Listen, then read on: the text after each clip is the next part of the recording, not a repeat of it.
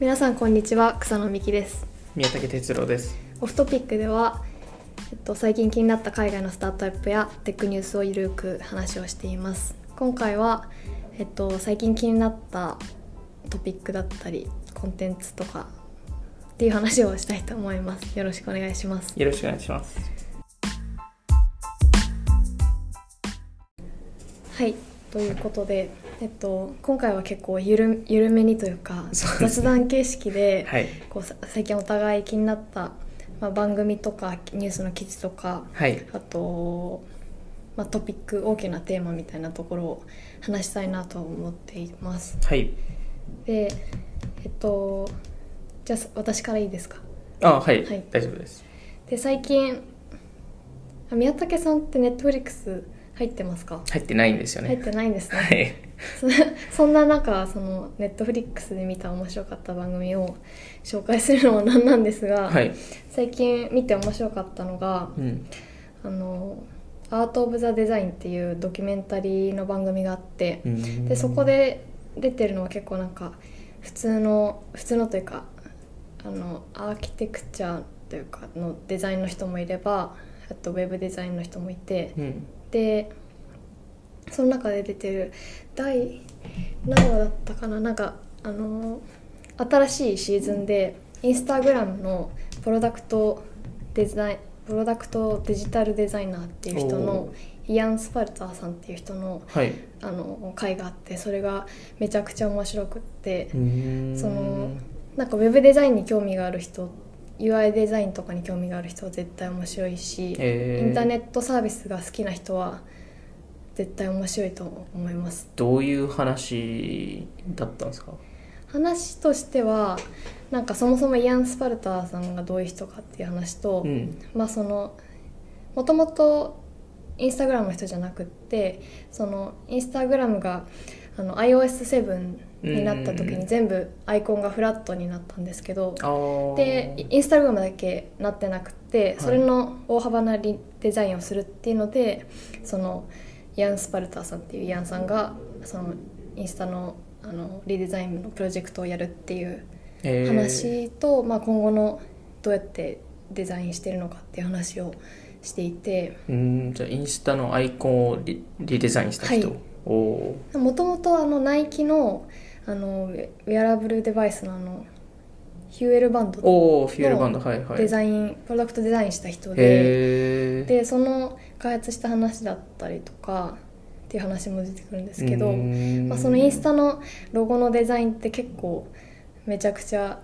大きい話じゃないですか。うんうんでなんか最初はその話が来た時すごい断ったらしいんですよもうなんあかその時はまだナイキで働いてたんですかナイキでというか結構あのフリーランスフリーランスというあかーデザインの事務所に入って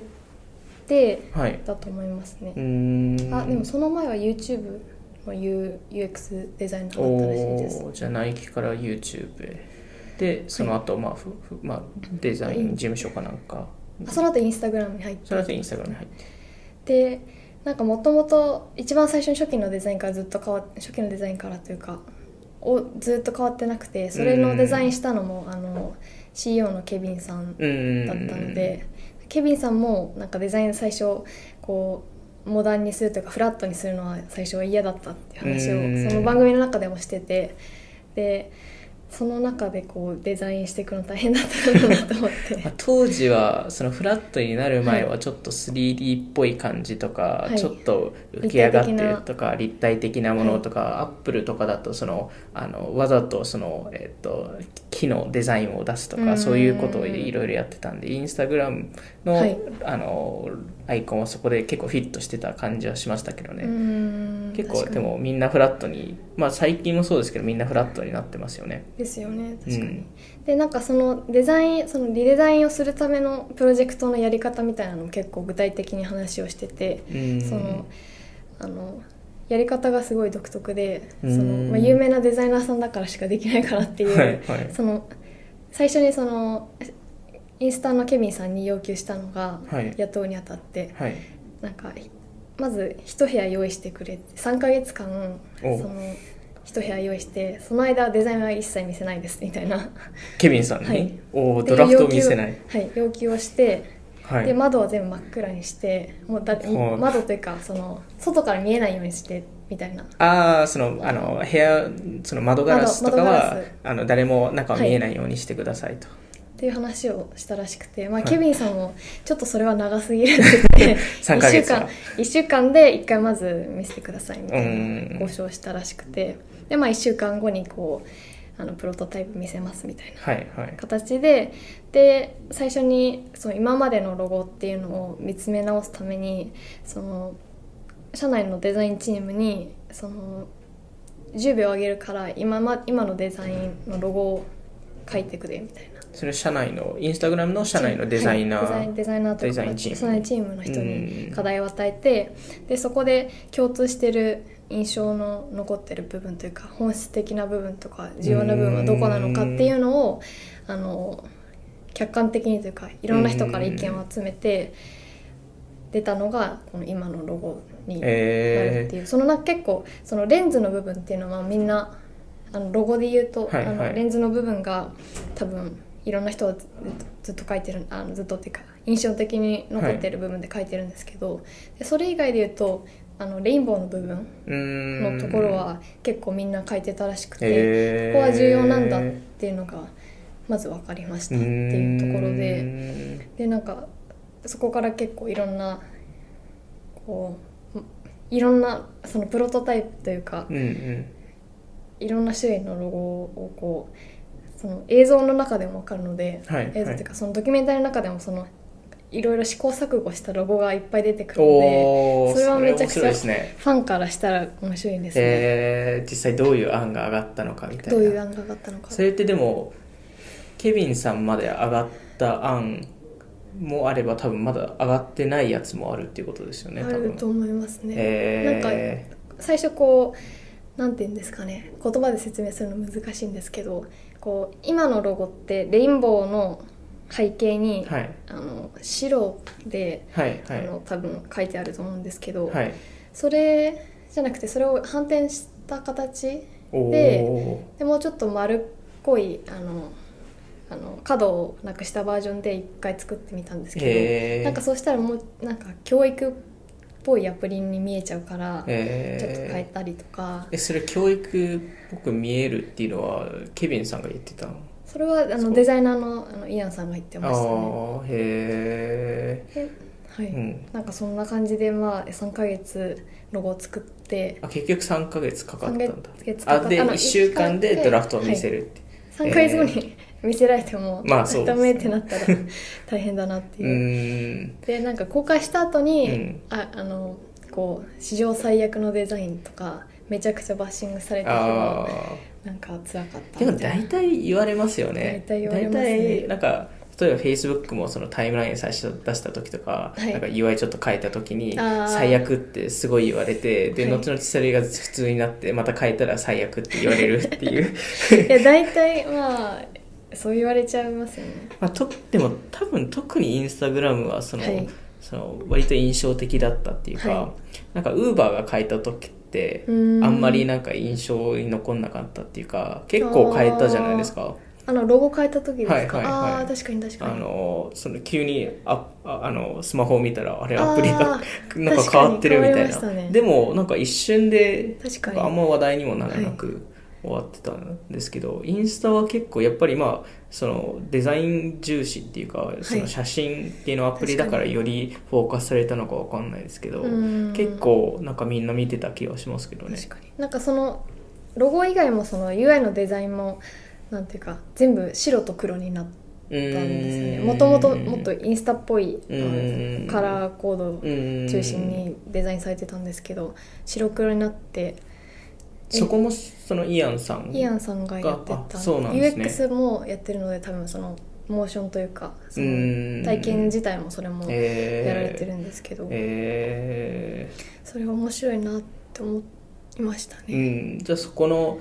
結構いろんな、まあ、詳細のリデリデザインのプロセスをそのドキュメンタリーではい見れたっていうことなんですねへなんえか、まあ、そのやっぱりウェブサービス特にコンシューマー向けのアプリとかだとこう新しい機能がいっぱいどんどん増えるじゃないですか、うんインスタとかストーリーもできてビジネス用アカウントもできて、あの e コマースもできるようになってでいろんなあなんていうか機能が追加されるとうん絶対、えしシンプルを求めたサービスの中でそれをやるとうんぐちゃぐちゃになるじゃないですか。うんうんでなんかその新しい機能も増えてプロフィール画面をどうやって見せるのが綺麗かみたいうんな話も、うんあの議論の様子とかもドキュメンタリーの中であって、へーそれもすごい面白かったですね要素分解こう紙でして、はいなんかどういうどこを一番見せるべきかとかあー最近だとその「いいね」の数あ「いいね」の数減らしたり、はいはいはいそのフォロワー数を稼ぐために投稿してるみたいな、はいはいはいあのなんか社会問題的なはいはいなりましたよねところがあるのでそれもそのフォロワー数をもうちょっと見えないようにしてうーんもっとオリジナリティとか、はいはいそのもっとプロフィールをもっと前に出すようにしてなんかそういう数とかはあの抑えめにするというかフォントの数減らしうてんうなんていうのんサイズ化を減らしたりとかしてみたいなうんプロセスが話があって面白かったですね。いやでもやっぱり結構あまあインスタ映えをしてそ、まあ、インスタ映えをするようにみんななって、うんうんうんでそこであのなんかどれだけいい写真を撮る撮れるかみたいな、うんやっぱり世代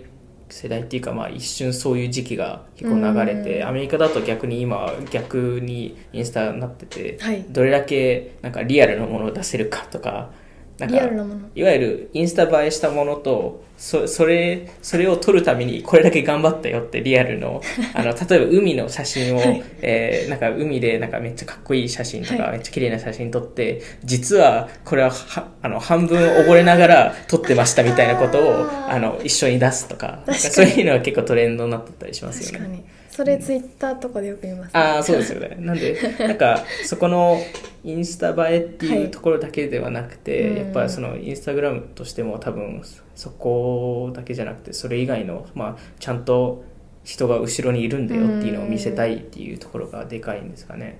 確かになんかその新機能新機能というか新しいユーザー体験を作ることのなんかあのインスタグラムだともうなんていうか影響力がすごいじゃないですか、うっんていう話で、まあ、インスタグラムの人じゃないんですけど、うんその新しいその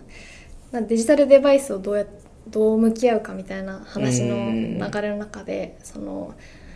えっと、Firefox はいはまあ、い。開発者の人があの無限スクロールあーボトムレススクロールを作ったみたはいはいいはいはないすごいすごいものを開発してしまったっていう後悔しているみたいなことを 話をしててでもね確かになんていうか今までなかった体験で、うんなんか無限にこう時間を使ってしまうというか、それを何億人何十億人がやってるって考えるとすごい影響力だなっていう。いやすごいですよい一つの小さい UI のうん変更だけで変更で一気に全部変わるケースってずすごいありますからありね。ますね。やっぱそそういう影響力っていうのはなんか今まで多分なかったんででみんな今スマホ持ってるから、まあ、はいこういうアプリを持ってるからそれが一気に一斉に広がるっていう話ですよね。確かにで最後その人あの終わり方が、はいはい終わり方っていうか意外だ意外だなっていうか嬉しかったのがその人インスタのえデザインのヘッドの人なんですけど、はいはい今年から日本のヘッドなんですよ日本のインスタのヘッドの人でえ今日本にいるらしいですおーでも確かに今あ知ってますあ知らないんですけど、は確かに今あのインスタがすごい日本でフォーカスしたいっていう話が出はてて、いへーそれは Facebook 本体からの指示なんですよ。へえ、まあ、ケビンさんとかも出ちゃったんで、はいあのケビンさんの指示ではなくて今はそのインスタを伸ばすためには、はいそういうアジア圏あーをちゃんと獲得しないとダメっていうところで、はい結構シニアのメンバーを US, あ US から日本にうんとか US からまあ他の国へ、えーまあ、移動させてるっていうのはへー聞いたことありますけどね。なんかそのインスタの使い方の違いというか、うーん